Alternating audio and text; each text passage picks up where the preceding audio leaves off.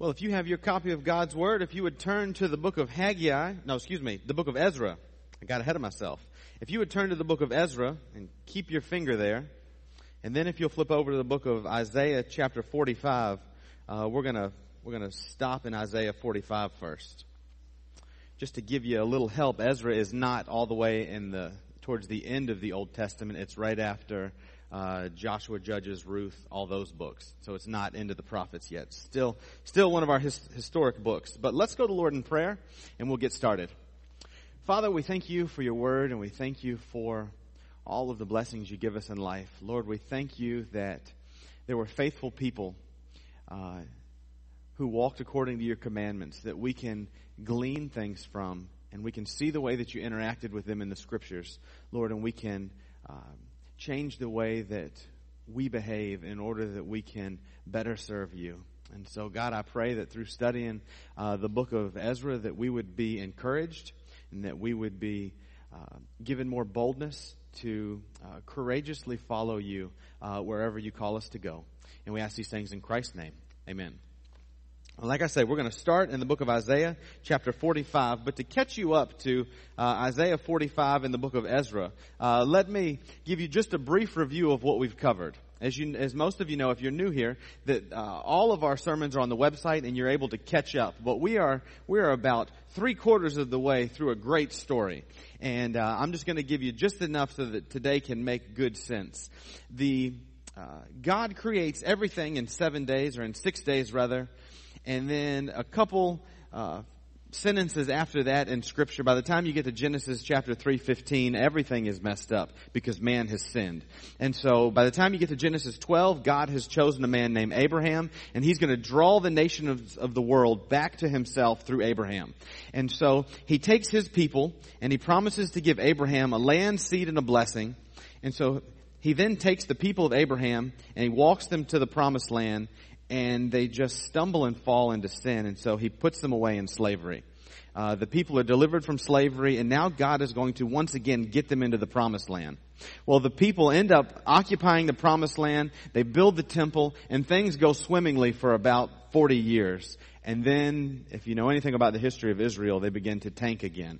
And so God sends prophet after prophet to tell the people of Israel that they need to repent or they're going to go into captivity and they're going to suffer the curses of the covenant that God made with Moses. And so the people begin to experience curse after curse after curse. Uh, and then the nation gets swept off into captivity, the nation of Israel. So the nation of Israel finds itself in Assyria.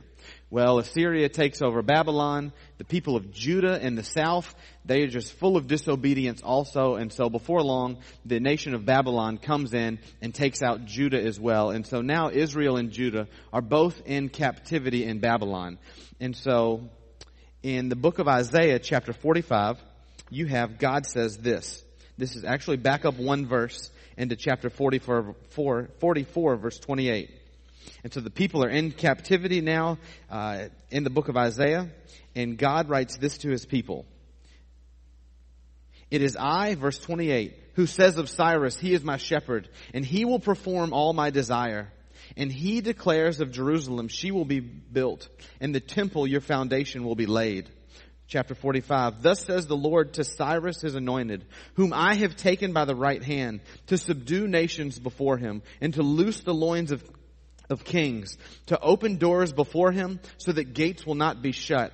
I will go before you and make the rough places smooth. I will shatter the doors of bronze and cut through their iron bars. I will give you the treasures of darkness and hidden wealth of secret places in order that you may know that it is I, the Lord, the God of Israel who calls you by name.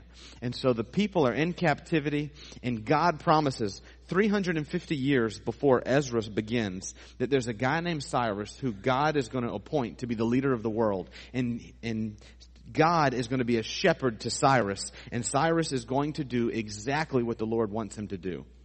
And this is while the people are in captivity in Assyria. Well, Babylon takes over Assyria and then the Medes and the Persians come and they take over Babylon. Now you get to the book of Ezra. Turn to Ezra chapter 1 if you will.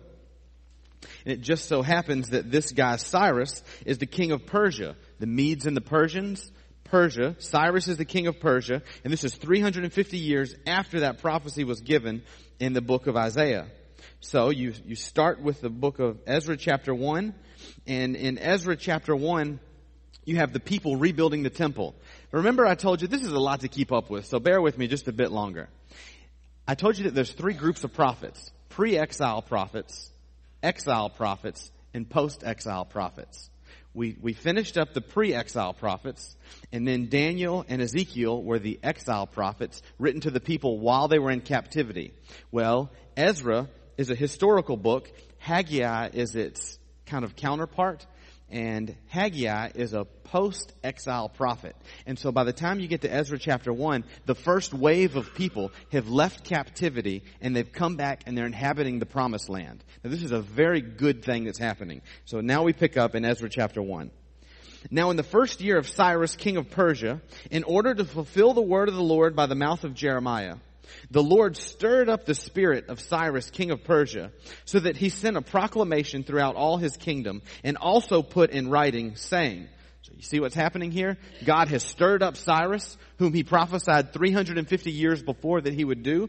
Now Cyrus, king of Persia, verse 2, the Lord, the God of heavens has given me all the kingdoms of the earth, and he has appointed me to build a house for him in Jerusalem, which is in Judah. Whoever Whomever there is among you, all of his people, may his God be with him. Let him go up to Jerusalem, which is in Judah, and rebuild the house of the Lord, the God of Israel. He is the God who is in Jerusalem. Every survivor, at whatever place he may live, let the men of that place support him with silver and gold, with goods and cattle together, with a free will offering for the house of God which is in Jerusalem. So, out of the blue one day, Cyrus, king of Persia, king of the known world, wakes up and he says, Hey, I'm going to build God a house back where it belongs in Jerusalem, in Judah. And so Cyrus tells all of his people, listen, whoever of you is from that area, you're free to go back and rebuild. I'm turning you loose. Sounds a lot like the book of Exodus when God frees the slaves, doesn't it? They're captives in a land and God comes in and he frees them. But just like the book of Exodus, when the people leave, how do they leave? You remember in the book of Exodus, it tells us that when they left Egypt to go to the promised land, they all walked out looking like Mr. T because everybody gave them all of their gold, all of their silver. They gave them several pairs of clothes. And so they had on all kinds of clothes. They had on all sorts of gold jewelry, earrings, all of the sorts. And so they walked out like Mr. T. That's that discernment I told you about. There's, every once in a while it kicks in and works.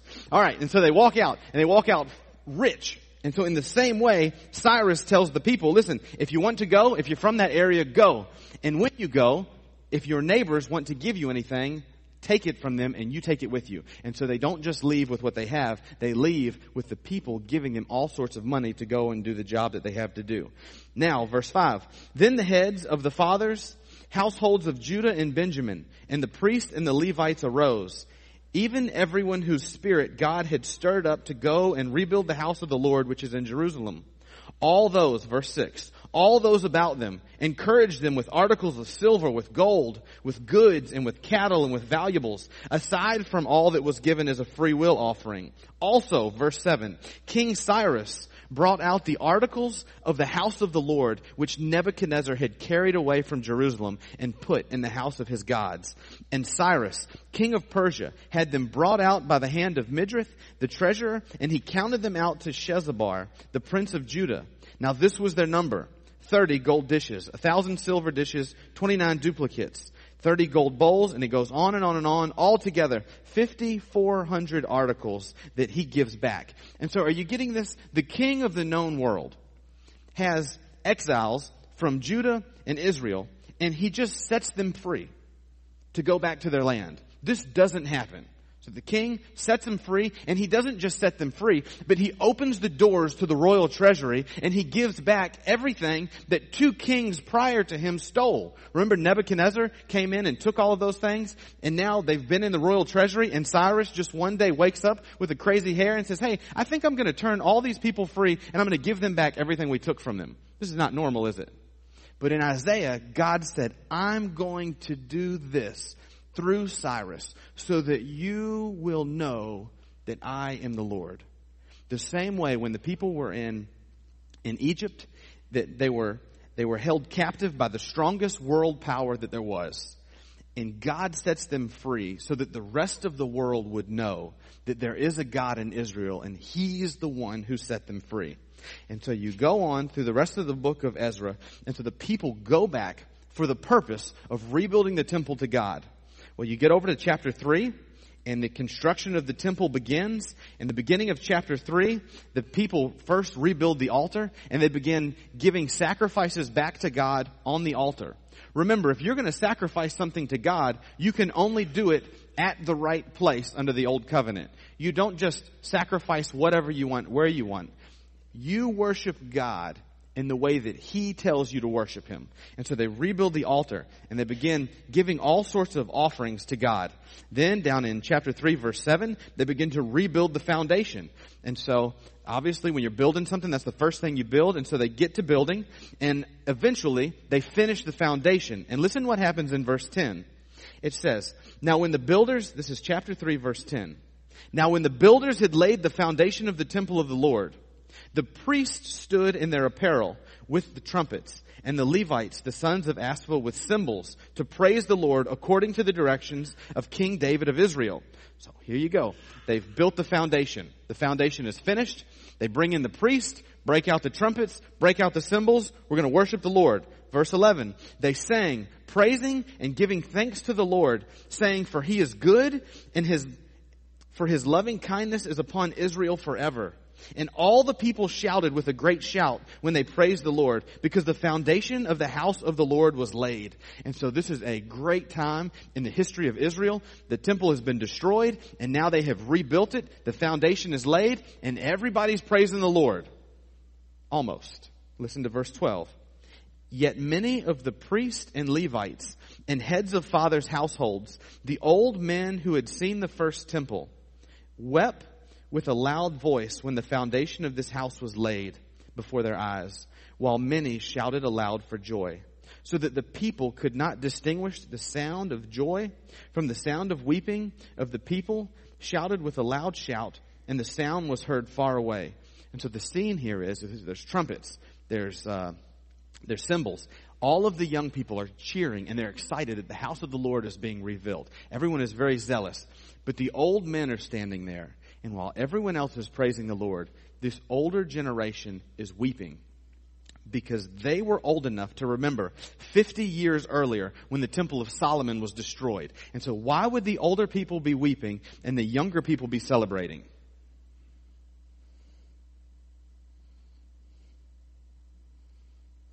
Because the new temple was absolutely nowhere as nice as the temple that Solomon had built. The temple that Solomon built was absolutely extraordinary. Best, best thing that's ever been built. And now this temple, the people are poor. They don't have a whole lot of resources. And the temple that they build is nothing compared to the glory and splendor of the first temple. And so that begs the question, why in the world would God have them build a temple that is, that the older generation is going to cry over that they, because it's not as nice as the old temple? And the answer is over in Hebrews chapter 8. Hebrews chapter 8, you're welcome to turn there, you can just listen. And it has something to do with the old covenant and the new covenant. Now the covenant that God made with Moses is what we call the old covenant. And God has slowly been working. Remember when Jeremiah was giving his, uh, his prophetic words? Jeremiah was telling the people about a new covenant that was to come. Listen to this. Hebrews chapter 8 verse 7. For if the first covenant had been faultless, there would have been no occasion sought for them a second. For finding fault with them, he says, this is God speaking, behold, days are coming, says the Lord, when I will effect a new covenant with the house of Israel and with the house of Judah. Not like the covenant which I made with their fathers on the day when I took them by the hand to lead them out of the land of Egypt. For they did not continue in my covenant, and I did not care for them, says the Lord. For this is the covenant that I will make with the house of Israel. After those days, says the Lord, I will put my laws into their minds, and I will write them on their hearts, and I will be their God, and they shall be my people.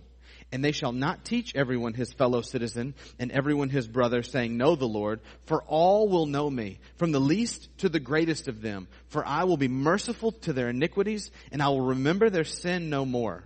And listen to this, verse 13. When he said a new covenant, that's in Jeremiah, he has made the first obsolete. But whatever is becoming obsolete and growing old is ready to disappear. And so what's going on here is that you are witnessing in the book of Ezra that the old covenant is slowly becoming obsolete and is about to disappear. And so the first temple that Solomon made is this grand, glorious temple and the old covenant is in full swing. Well, it gets destroyed because of the disobedience of the people, and they build a new temple in the book of Ezra, and it's nowhere near as nice as the first temple. The reason is, is because history is progressing and the old covenant is about to be done away with. In about 500 years, there will be no more old covenant for the people to follow because God is in the process of making a new covenant. And so what you're watching is you're watching the temple phase itself out to where it's no longer needed. And that's the purpose behind God allowing them to build a temple that does not have the same glory as the other one. And what you'll find is there are also things that Nebuchadnezzar stole that do not get returned. You don't see the Ark of the Covenant in the new temple. You don't see the glory of the Lord descending again on this temple that Ezra builds like it did when Solomon built it. Remember when Solomon dedicates the temple, there's this grand thing going on and you see the glory of the Lord descending and it dwells in the Holy of Holies? No more is that happening. And you got to ask yourself why. And the answer is because the old covenant is being phased out and the glory of the Lord is about to dwell on earth through a man we call Emmanuel, who is God with us. And so all of that plays into it. So the people are celebrating. Some of them are crying. You get on to Ezra chapter 4, verse 4. Anytime, absolutely anytime that a great work is being done for the Lord, what's going to happen? Naysayers are going to come about. And so in chapter 4, verse 4, it says, Then the people of the land discouraged the people of Judah and frightened them from building and hired counselors against them to frustrate their counsel all the days of Cyrus, king of Persia, even until the reign of Darius, king of Persia. And so what happens here is that all the people who had been living in the land, they hire all of these lobbyists, so to speak, to go into the courts of the king and to discourage the king from allowing the Jews to build. And there's also all sorts of troubles that the people give the Jews as they're trying to go about rebuilding the temple. Remember this. Whenever God is at work doing something, opposition will always come. If you are joyfully serving the Lord in your life and you're not suffering any opposition for the things that you're doing for the Lord, you might not be doing enough. Because those who are in Christ Jesus will suffer persecution. Book of James. It's clear. And this always happens. And so, as you continue through the book of Ezra, what you'll find is that the king ends up telling the people, okay, stop building the temple. Just stop what you're doing. All of these lobbyists, they, they have their way and they convince the king to stop. So progress is halted on the temple and then ultimately the people go and they talk to the king and the king allows the people to start rebuilding the temple again. And you would think that you would think that this, this hurt the people, this, this pause that was taken. But listen to this. This is when the king allows them to start rebuilding the temple. He says, I don't want to have anything else to hear about it. I'm telling the Jews, start rebuilding the temple, and all of you troublemakers, I want you to give them from your tax money, I want you to give them help in rebuilding the temple. So not only have they been halted from building the temple, but now that God has given them the green light to start again, they're receiving all sorts of help from the naysayers. And then the king also says this, this ought to be comforting for you who are going through some sort of suffering and you're wondering whether to allow God to exact judgment and call it revenge on that person or whether you want to take things into your own hands. Right? You ever had that dilemma where you could pursue XYZ in order to get someone back or you could leave it in the Lord's hands? You ever been there? You ever been there? All right, so you guys don't have the same sorts of problems I do. Good. Here you go. The king says this, and I issued a decree that any man who violates this edict, listen to this, this is God's revenge. A timber shall be drawn from his house, and he shall be impaled on it, and his house shall be made a refuse heap on account of this. How about that? How about that? God says, the king says, okay, if anyone goes against my decree, if anyone tries to stop the Jews from rebuilding their temple, this is what's going to happen to them. Take a beam from the man's house, impale him, demolish his house, and make it a dung heap. How's that for justice? I told you that God comes up with these playground insults that are way better than anything that you and I ever came up when we were in elementary school. And so we are well suited oftentimes to leave things in the Lord's hands. Anyways, as we keep going, you get to verse 16. And the temple is completed and they're going to dedicate the temple in chapter 6 verse 16. It says, and the sons of Israel the priests, the Levites, and the rest of the exiles celebrated the dedication of this house of God with joy. And so the people are joyful. They offered, verse 17, they offered for the dedication of the temple of God 100 bulls, 200 rams, 400 lambs, and as a sin offering for all Israel, 12 male goats corresponding to the number of tribes of Israel. And so if you will just think back to the book of 1st and 2nd Kings when the temple was being built. This is 200. This is not an exaggeration. This is not a number that I just made up. This is 200 times less than was done when Solomon's temple was dedicated. When Solomon's temple was dedicated, it was a several day long process where they had one day where each tribe of Israel offered everything that they had to offer. And there were thousands thousands upon thousands of animals offered. So much so that when we were going through it, I was telling you that if they killed all of the animals on that same altar, the cows would have been backed up to downtown Windsor, all the way past Wells Fargo. Would have been a just a tremendous amount of animals that would have been backed up, waiting to be slaughtered. And now there's only several hundred that are being offered. And so you can see that this new temple is absolutely nothing compared to what the old temple was like. Now this temple is still going to function. You're going to see in the book of Zechariah that good things still go on at this temple. But what I want you to see as we go over to verse 19 is that something very, very, very interesting has happened.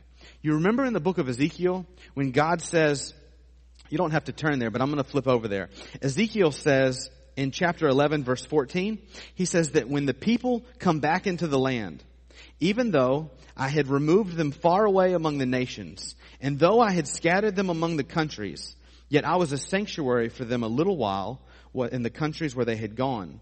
Therefore, thus says the Lord God, I shall gather you from the peoples and assemble you out of the countries among which you have been scattered, and I shall give you the land of Israel.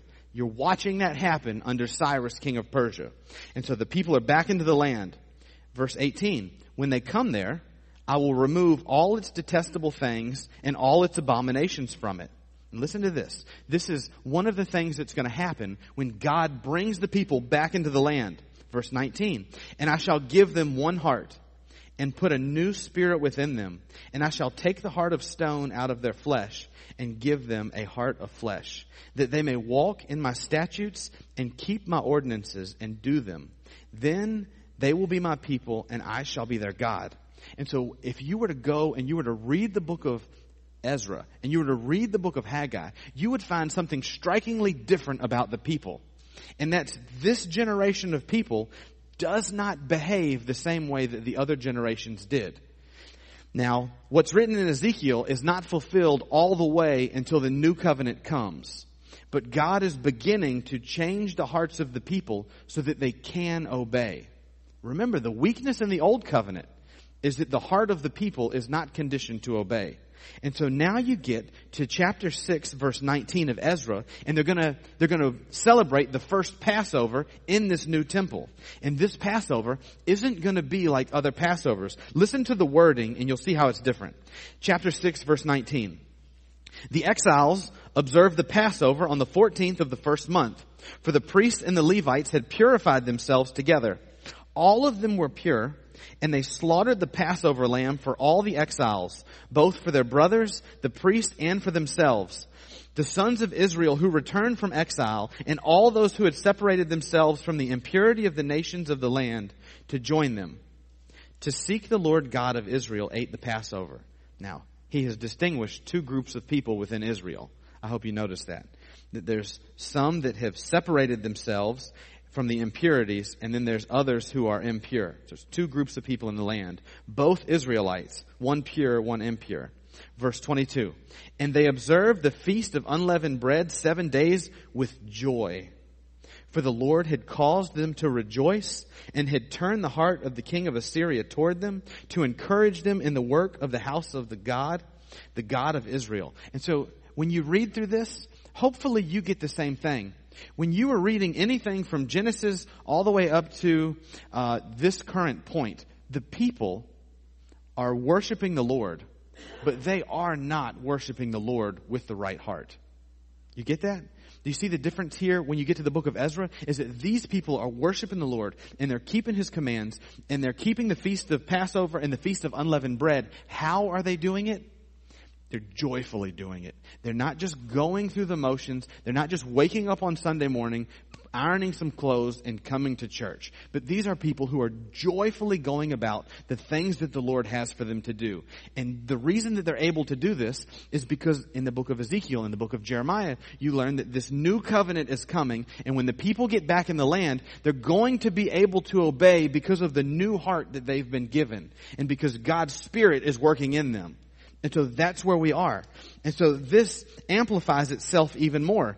At one point, um, uh, as you get on to chapter 8, Ezra, he's ready to now leave captivity. Ezra was not part of the rebuilding of the foundation of the temple. Ezra leads another group of people back. But listen to what happens. We're going to skip that section in chapter 9 of Ezra. And we're getting somewhere with all of this chapter 9, verse 1 of Ezra. Ezra's been in Israel now for about four and a half months. And it says, Now when these things had been completed, the princes approached me, saying, The people of Israel and the priests of the Levites have not separated themselves from the people of the lands, according to their abominations. And so the people who have gone back into Israel have not separated themselves from all of the pagans that are in Israel. Okay? So now there's two groups of people. There's the there's the holy group of people in Israel who have kept themselves from being defiled. And then there's another group of people in Israel. Listen to what they've done. For they have taken some of the daughters, some of their daughters as wives for themselves and for their sons, so that the holy race has intermingled with the peoples of the lands. Indeed, the hands of the princes and the rulers have been foremost in this unfaithfulness. Verse 3. When I heard about this matter, I tore my garment and my robe and pulled some of my hair from my head and my beard and sat down appalled. Then everyone who trembled at the words of God of Israel on account of the unfaithfulness of the exiles gathered to me and I sat appalled until the evening offering. And so what's happening is that the holy race, the people of Israel, has been intermingled with all of these other races. And just for the record, this is a religious race, not an ethnic race. You learn in the book of Romans that God's people, the real Jews, are Jews by faith. And so it's not that you have people of different races intermarrying here. It's that you have a holy people of faith intermingling with a people who are not of faith. And this is a disaster in God's eyes in the old covenant. And so that's what's happening is that half of the people have intermingled. Now is this a good thing or a bad thing? When they've intermingled with people not of faith and they're, they're having children and they're, they're growing families, you see this going a good way or a bad way? A pretty bad way. This is about par for the course for the Israelites. But listen to the difference in this heart of the Israelites when this new covenant is being ushered in. And so, uh, Ezra keeps going in verse 13 of chapter 9, and he's, he's crying out to God in prayer. And he says, After all that has come upon us for our evil deeds and our great guilt, since you, our God, have required us less than our iniquities deserve and have given us an escaped remnant as this. And so Ezra is crying out to the Lord and he looks at all the punishment that Israel has suffered and he recognizes that they didn't get near what they deserved. And they, he recognizes that God has saved a remnant of people to rebuild with. And so he cries out and he's He's ashamed that this remnant is being defiled. Verse 14. Shall we again break your commandments and intermarry with the peoples who commit these abominations? Would you not be angry with us to the point of destruction until there is no remnant nor any who escape? O Lord God of Israel, you are righteous, for we have been left an escaped remnant as it is this day. Behold, we are before you in our guilt, for no one can stand before you because of this. And so Ezra recognizes that the people are guilty of this sort of sin, and in his cry of repentance, he is not arrogant, he's not boastful. This is a perfect picture of how you and I should come before God when we are in sin. We should recognize that God has dealt with us gracious up to this point, and we should stand there guilty. We should stand there and we should cast ourselves upon His mercies and thank God through the new covenant that we have a Savior who can forgive us of our iniquities. And we're getting to this, okay? And so what happens is that the people want to remake the covenant with God. And so you, you're down in chapter 10, and it says, Now while Ezra was praying and making confession, weeping and prostrating himself before the house of God, so this is the way, this is what Ezra's doing. A very large assembly of men, women, and children gathered to him from Israel, for the people wept bitterly. And so they see their leader crying out in sin, prostrating himself before God, and they don't come up to him and go, hey, look at that loser, what's he doing? No, they recognize what's going on and they also weep bitterly. And so, in verse 2, Shechaniah, the son of Jehiel, one of the sons of Elam, said to Ezra, we have been unfaithful to our God and have married foreign women from the peoples of the land. Yet now there is hope for Israel in spite of this. So now let us make a covenant with our God to put away all the wives and their children, according to the counsel of my Lord, and of those who tremble at the commandment of our God, and let it be done according to the law. So the people come up to the leader, and they tell the leader, Let's make a covenant with God and not just like they did to Moses. Oh, everything you've said we will do. No, they come up with a remedy for the situation. And so there is true repentance ready to make this sin right on the heart of the people. So verse 4 says, Arise, for this matter is your responsibility, but we will act with you. Be courageous and act. And so that's what the people say to Ezra. Ezra, it's your job as the leader to fix it. Be courageous and act. We're going to follow you. Listen, sin is to be taken seriously. And whenever someone is caught up in sin, it is your job and it's my job to do this. To be courageous and act. Don't just stay there in sin. Don't just waller around in it and wonder how you're going to get out of it. Verse 5. Then Ezra rose and made the leading priest, the Levites, and all Israel take oath that they would do according to this proposal. So they took the oath. Then Ezra rose from before the house of God and went into the chamber of Johanan, the son of, I'm not going to read all those names because I don't know them. Although he went there, he did not eat bread nor drink water, for he was mourning over the unfaithfulness of the exiles. Listen to this, verse 7. They made a proclamation throughout Judah and Jerusalem to all the exiles that they should assemble at Jerusalem. Listen to this. And that whoever would not come within three days, According to the counsel of the leaders and the elders, all his possessions should be forfeited and he himself excluded from the assembly of the exiles. And so the leaders of Israel, Ezra, says, listen, we're going to deal with this sin and we're going to deal with it now. You all have three days to get to Jerusalem. And if you don't get to Jerusalem within three days, everything you have is going to be forfeited and we're going to send you away. How's that for dealing with sin? And so you see one of the principles here that Ezra is going by is that sin is not just something that you sit on, but it's something you deal with and you deal with quickly. You don't just let it slide. And so what's going to happen is the people are going to come together and they're going to solve this problem. You get over to verse 9, we're not going to read the whole section, but they're going to come up with a plan to make things right. And what needs to happen is that all of the men who have taken wives that they shouldn't have had and had children that they shouldn't have had, this is the old covenant now, this is not the new covenant. And you're under the new covenant, so I don't recommend any of you do this. But they're putting away those wives and they're putting away those children with their wives so that they can keep the new covenant. Then it says in verse 15, only Jonathan, son of Asahel, and those people, son of those people, oppose this. So there's one guy named Jonathan who opposes it. And he's got a friend who also opposes it. Then, with Meshullam and Shabbethai, the Levites, supporting them. Now this is what's happening. That Ezra comes up with this plan, the people sign off on it, and they're going to carry out the plan. But there's two guys who disagree. And those two guys who disagree have two people behind them who, who aren't vocally disagreeing, but they're supporting them. Right? You ever been there? You ever been there before? Where you have nobody who really disagrees. They nominate one person to be the front person, and then they all stand behind that person, right? You ever seen that before? You never seen that? Man, you guys got to get out more. And so you got two, you got two mouthpieces and then two people supporting them. So listen, this is how I see it. You have two people who are man enough to say what they really think, and you have two cowards behind them who aren't man enough to say what they really think. That's how I really feel. Alright. So now, that's what's happened. You got these four people who are in disagreement. Only two of them man enough to address the situation. Now, you have, now listen to this. This is all as a result of Ezekiel and the new heart that God's given him. So there's four people who disagree. And then verse 18 says, among the sons of the priest who had married foreign wives were found the sons of Jeshua, that's going to be important, the son of Jehozadak, and all of these other people.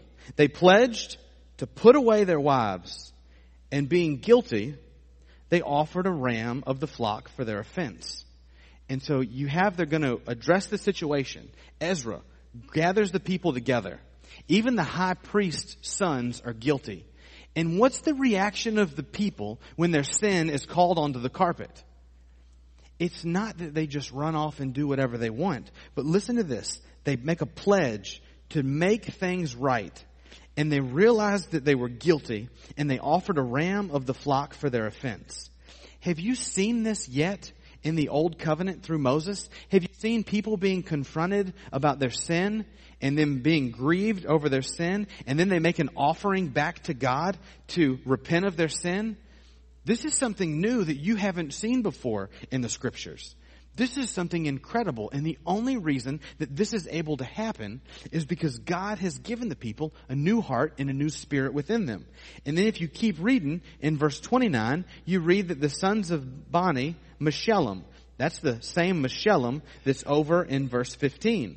One of the people who opposed what all of the leaders were saying, he's one of the people that are guilty of the sin. And even the guy who doesn't agree with the leadership, who is guilty of the sin, even he repents. And this is all because of the new heart that God has given as a result of this new covenant that's on its way. And so here's the thing. Listen, Christians. People who are under the new covenant are in unity together and they do not stay hard-hearted towards their sin. If you are here and you're a believer in Jesus Christ and your sins have been forgiven, if you've been given a new heart and a new spirit within you, the Holy Spirit within you, you cannot stay in your sin and be a member of the new covenant. It does not, it does not fit with what the scriptures teach. And so what this means is that if you have a hard heart and you are hardened towards sin, there is a 99.9% chance that you are lost. And when you look out and you look at your family and your friends, all the people that we're going to reunite with at Christmas, when you run across anybody who is hardened in their sin, there is a very, very good chance that that person is not a participant in the new covenant. Because in the new covenant, it is possible for people to disagree and then even amidst that disagreement still have unity and still conform to the law of God. You following me? People who are believers in Jesus Christ repent of their sins and they seek out unity. That's a big amen. And so if you're here and you are hardened in any of your sin, the good news is, is that the new covenant is open to anyone who is willing to repent of their sins and put their faith in Jesus Christ to forgive them of their sins. If you believe that He rose from the dead, you will be saved and you will be given a new heart and a new nature and you will then begin to desire to follow the laws of God and you will worship Him through that. This is all very, very, very good news for the people of God because no longer is this is this uh, following God an external thing, but now it can be an internal thing too, where your desires actually match up with what God tells you to do. Amen. All right. So listen, this is what I want to, I want to give us a point of application in this unity about the people of God. We are going to be voting soon. We're going to be voting on some new deacons. We're going to be voting on approving our church budget for the next year. I think that we, as people of God, who have new hearts and new natures, should be in unity in the things that we do. If we choose deacons and they get voted in by due process, I think that we should be united in supporting them.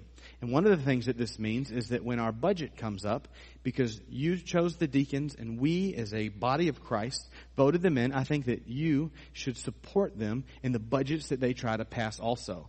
And so one of the things that we're going to do in the near future for the sake of unity is we're going to have a uh, Wednesday night where we get together and the first few minutes of the Wednesday night meeting, we're going to give you a chance to ask any questions you want to about the budget that we're going to pass. And so the purpose of this is so that when we go to vote on our budget, we can be in unity together as God's people. You following me?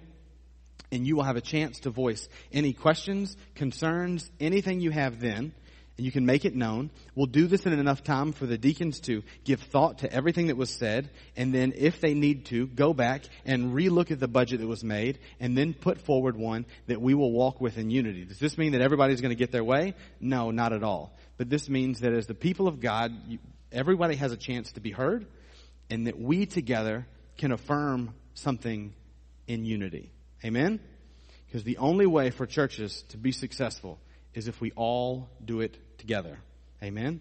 Not just people doing one thing for the sake of disagreeing. Even this guy who disagreed and had a wife that nobody agreed with. Now listen, if I have learned anything as a pastor, you do not talk about somebody's spouse. Amen?